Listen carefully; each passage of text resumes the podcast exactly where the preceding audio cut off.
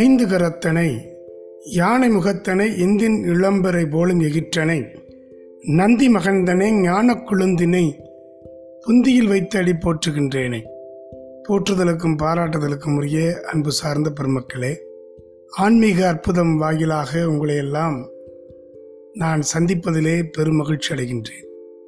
வாழ்க்கையிலே நாம் பல்வேறு இன்னல்களை தொடர்ந்து அனுபவித்து கொண்டு வருகிறோம். யாரை பார்த்தாலும் எனக்கு அது இல்லை இது இல்லை, எனக்கு வாழ்வில் எப்பொழுது விடுதலை கிடைக்கும், எனக்கு எப்போது பிரச்சனை தீரும், இப்படி ஒவ்வொருவருக்கும் ஒவ்வொரு விதமான பிரச்சனைகள் இருந்து கொண்டு தான் இருக்கிறது. பல நேரங்களிலே தன்னம்பிக்கை வரிகளையெல்லாம் நாம் கொடுத்தாலும் இதற்கு என்ன காரணம் என்பதை நாம் ஆராயாமல் இருந்து கொண்டிருக்கிறோம். எவ்வளவோ சிரமப்படுகிறோம், எவ்வளவோ செயல்களை செய்கிறோம், ஆனால் எந்த காரியத்திலும் நமக்கு பலன் கிடைக்கவில்லையே, இதற்கு ஏதாவது பரிகாரம் இருக்கிறதா? இன்றைக்கு ஜோதிடர்களிடத்திலே சென்று அமர்ந்த மாத்திரத்திலே எல்லோரும் கேட்கிற கேள்வி, ஐயா ஏதாவது பரிகாரம் இருந்தால் சொல்லுங்கள். பரிகாரம் என்றால் என்ன? முதலிலே அதை நாம் உள்வாங்கிக் கொள்ள வேண்டும். எல்லா செயல்களுக்கும் தீர்வு இருக்கிறதா என்றால் நிச்சயமாக இருக்கிறது. நம்முடைய இந்து தர்ம சாஸ்திரத்திலே வழிபாடுகள், விரதங்கள், பிரார்த்தனைகள், வேண்டுதல்கள் இதை காலம் காலமாக நம்முடைய முன்னோர்களால் கடைபிடிக்கப்படுகின்ற ஒரு விஷயம். இது ஆன்மீகமும் ஜோதிடமும் இணைந்த ஒரு அற்புத கலவை. அமாவாசை என்றால் பூஜை வழிபாடு, திருஷ்டி கழிப்பது. பௌர்ணமி என்றால் கிரிவலம், சந்திர தரிசனம், அம்பாள் வழிபாடு, அன்னதானம், ராகுகால வழிபாடு, அஷ்டமி நவமி வழிபாடு, சுமங்கலி பூஜை, பரிகார பூஜை, இவை அத்தனையும் நமக்கு நல்ல பலனைத்தான் தந்து கொண்டிருக்கிறது. பரிகாரம் என்றால் என்ன? பரிகாரங்கள் நமக்கு நல்ல பலனை தருமா என்றால், பரிகாரம் என்றால் நமக்கு இருக்கிற இன்ப துன்பங்கள், இடையூறுகள், தடைகளை அகற்றி நல் வழி காட்டுமாறு இறைவனிடத்தில் வேண்டிக் கொள்வது. எனவே ஒவ்வொரு பிரச்சனைக்கும் குறிப்பிட்ட வழிபாடுகள் உண்டு. எனவே அதை நாம் முதலிலே உள்வாங்கிக் கொள்ள வேண்டும். காஞ்சி மகா பெரியவா அவர்களிடத்திலே மக்கள் காத்து கொண்டிருக்கிறார்கள். சுவாமிகள் பூஜையிலே அமர்ந்திருந்தார். அப்பொழுது ஒருவர் அங்கே வந்த ஒரு அன்பர் ஒரு சிறுமியை தோளில் தூக்கி வைத்துக் கொண்டு அழுது கொண்டே பிரார்த்தனை செய்தார். பூஜை முடிந்தவுடன் சுவாமிகளை உதவியாளரை அழைத்து, ஏன் அவர் அழுது கொண்டே இருக்கிறார்?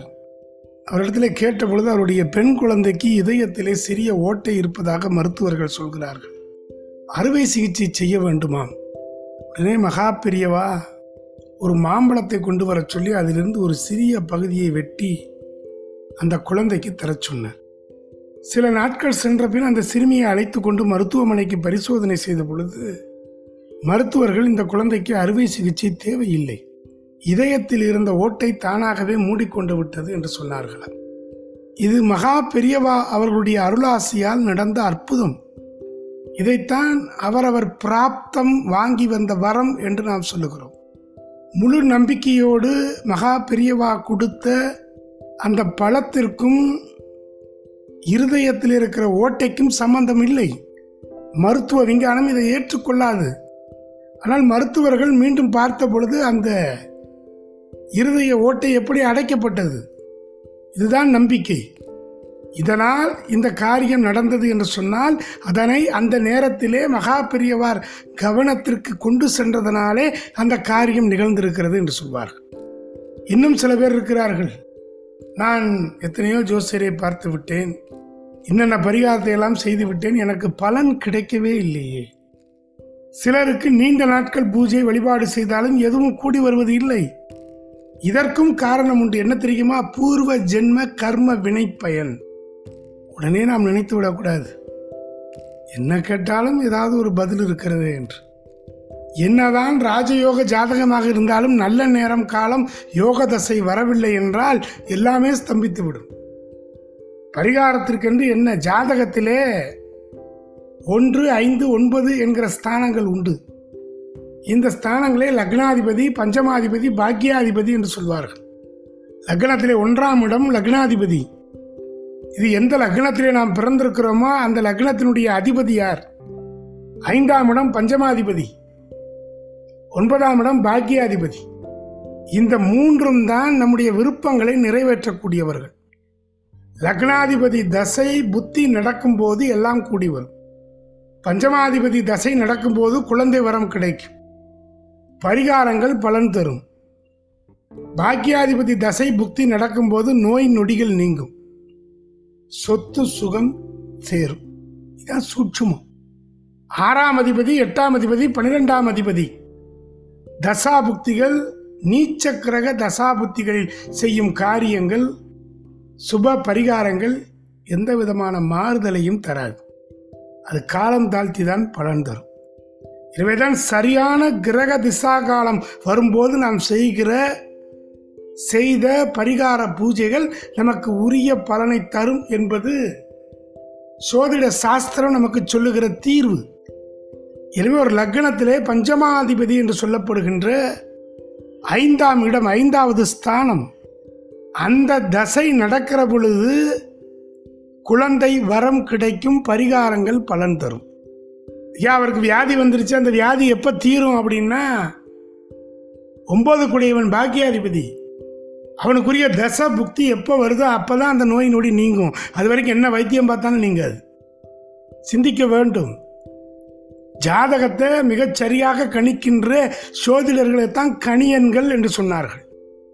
அப்போ நம்ம இதை அனுபவிச்சு தான் ஆகணுமா? அது வரைக்கும் காத்திருக்கணுமா?